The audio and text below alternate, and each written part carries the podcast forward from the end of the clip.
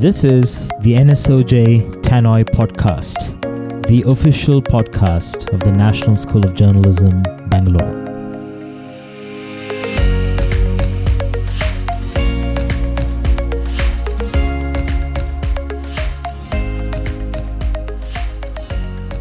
Hello, everyone. Welcome to the NSOJ Tannoy podcast. My name is Timothy Franklin, and my guest today is Mahita Nagaraj. Mahita is the founder of Caremongers India, a movement of volunteers that has helped hundreds of thousands of people with critical interventions during the lockdown. She recounts the birth of what is now a global movement of human kindness she tells us stories of incredible acts of generosity, how public private partnerships have helped Karnataka's responses to the pandemic, and the surprising mental health benefits of caremongering. Pull a chair and join us as we talk over the sounds of chirping birds and revving cars at Bangalore's Airlines Hotel.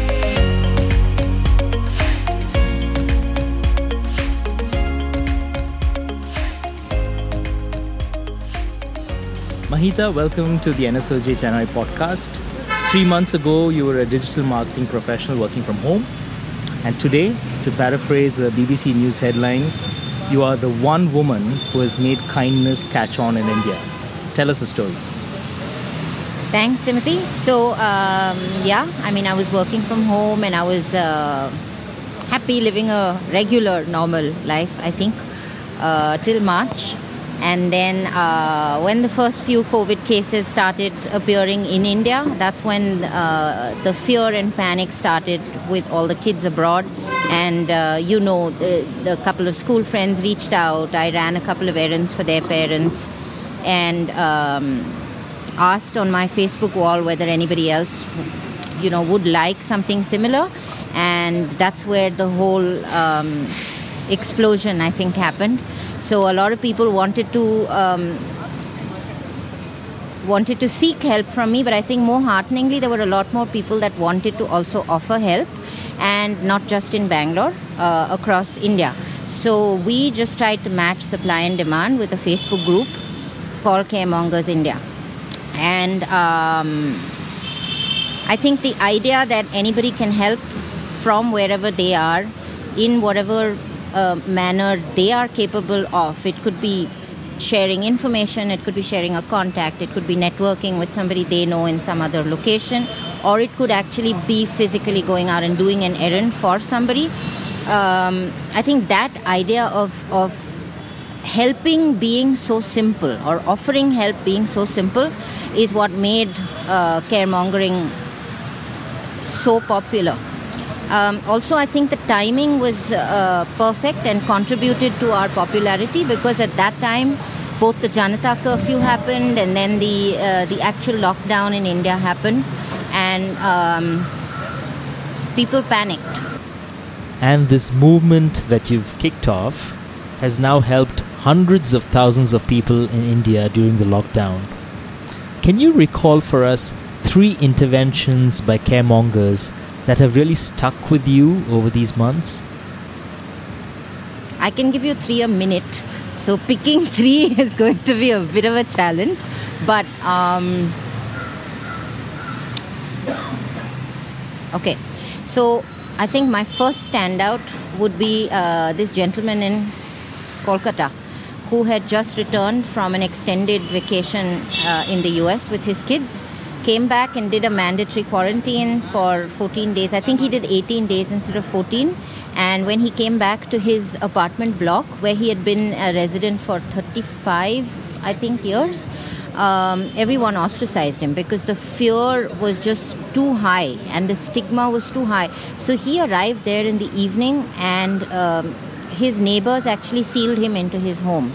So they sealed the door shut, and, and because he'd been away for that long, he had no food, he had no water. Um, so he spent the night hungry and thirsty and reached out to us the next morning, uh, just asking if there's anything that we could do, if we could help him buy something and sort of help him stock up his house. So one of our volunteers there, Pamul, he actually went across to this uh, gentleman's place carrying whatever groceries he needed. Found that he had also no water, so went back out, uh, explained to the police who were at the bandobast that you know he's going back a second time. Uh, picked up everything and then said, Uncle, if you need anything, give me a call. So I think we, he's still in touch with him regularly. And although uh, stores have opened up in Kolkata, I think they meet now every couple of weeks. So they've become friends. And I think that was really, really cute because um, after we started supplying him with essentials on a regular basis, then his neighbors started becoming a little calmer about the whole situation, um, started doing favors for him, uh, saying, you know, you don't have to call people from really far out. Um, we can help you pick up whatever you need and we'll leave it outside your door. So I think that the ability to influence somebody else uh, to not be scared or to not panic and to actually help because they can. I think that was a that was one of my nice uh, experiences. And a second would be in bombay where um, there was a gentleman who was i think over 90 and his wife is 85 plus and uh, is a cancer patient. And they were doing an ayurvedic treatment. So one of our volunteers in um, in Bombay actually rode 70 kilometers wow. to pick up medication from this wow. one specific Ayurvedic doctor and delivered it to this guy because nobody else was doing it and the wife was suffering for over a week I think with without her medication so I mean the, there are so many stories Timothy I can I can tell you about instances in Shimla I can tell you about Kashmir I can talk about Tuticorin, I can talk about Bangalore, I can talk about Hyderabad. I mean, where do you want a story from? It it's been amazing to watch. Clearly, your focus was on being a good Samaritan to the elderly and people with serious underlying medical conditions during the lockdown period. But now that lockdown restrictions have been lifted, how have you seen the caremongers movement evolving? We follow a very Harry Potter philosophy, which is help will be offered to those who ask. Um, we're not here to judge what kind of help people need and at what time they need it or in what form or fashion they want it, right? Um, see, it's, it's we're always cognizant, I think, of the fact that it takes a lot for somebody to ask for help. One and two for somebody to ask for help from complete strangers. So imagine how stranded you must be feeling in your own head that you seek assistance from complete strangers on the internet and trust that they are going to help you right? So um, i think the evolving of the nature of requests has happened like the lockdown has evolved. So during intense lockdown for instance then we were all about supply of medical uh, essentials, supply of daily groceries, um, helping people get to medical appointments and things like that. Once lockdown norms eased, I think again that happened in different phases across the country. So, in some states, it's still about procurement of essentials. In others, it's a lot of seeking of information about how do we travel, uh, what are quarantine rules, or um, and again, I'm coming back to the fact that fear is very prevalent among everybody, especially the senior community. So a lot of them still don't want to allow staff back in their homes. Residents associations don't allow maids or cooks to come back. So then it's about how do we arrange for home cooked meals uh, at my grandfather's house or my grandmother's house um, if there are no cab services, how do we get them to hospital for chemo sessions or dialysis sessions? Is there a taxi service that can help them? Or if there's somebody who's been tested COVID positive, then is there a service that can help them sanitize their house? So, I mean, yes, nature of requests have changed, volume hasn't. Yeah, I'm, I'm sure, I'm sure it's growing. Uh, but do you also see post COVID that there's a role for caremongers? And so will the kindness continue beyond the, the, the pandemic? I don't think kindness has an expiry date. I know, but uh, clearly people needed a pandemic to uh, and you to, to, to start off this, mov- no, uh, I this think, movement. right? no, I think you're you're like overplaying my role in it, but um, it just needed somebody to show people, like I said, that you can help from wherever you are. Um, people are going to need help in whatever form or fashion again, all the time, and and. I think the pandemic and the fact that we were such a close knit community has helped sort of build us almost to become a family now. Um, You're and- what, 46,000 people now? yeah, we're 46,000 people, and we're not no longer Caremongers India. I mean, we're Caremongers Global now because it's. Uh, I think we have members from about 28 countries. We have in India from every single state. We're represented on the group, and we fulfill requests in 14 countries across the world now. So, Fantastic. yeah, I know that's been great to watch. So I think the evolution has been from Caremongers India to, to Caremongers Global. yeah. Um, you have worked alongside government agencies in your caremongering endeavor. What, Mahita, are the main lessons for policymakers in dealing with crisis situations that may arise in the future, according to you? I think the one thing is to not be restricted by boundaries or by a certain framework.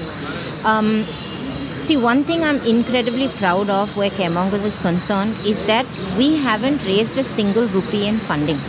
And not a single rupee has exchanged hands in this entire four months that we've been around.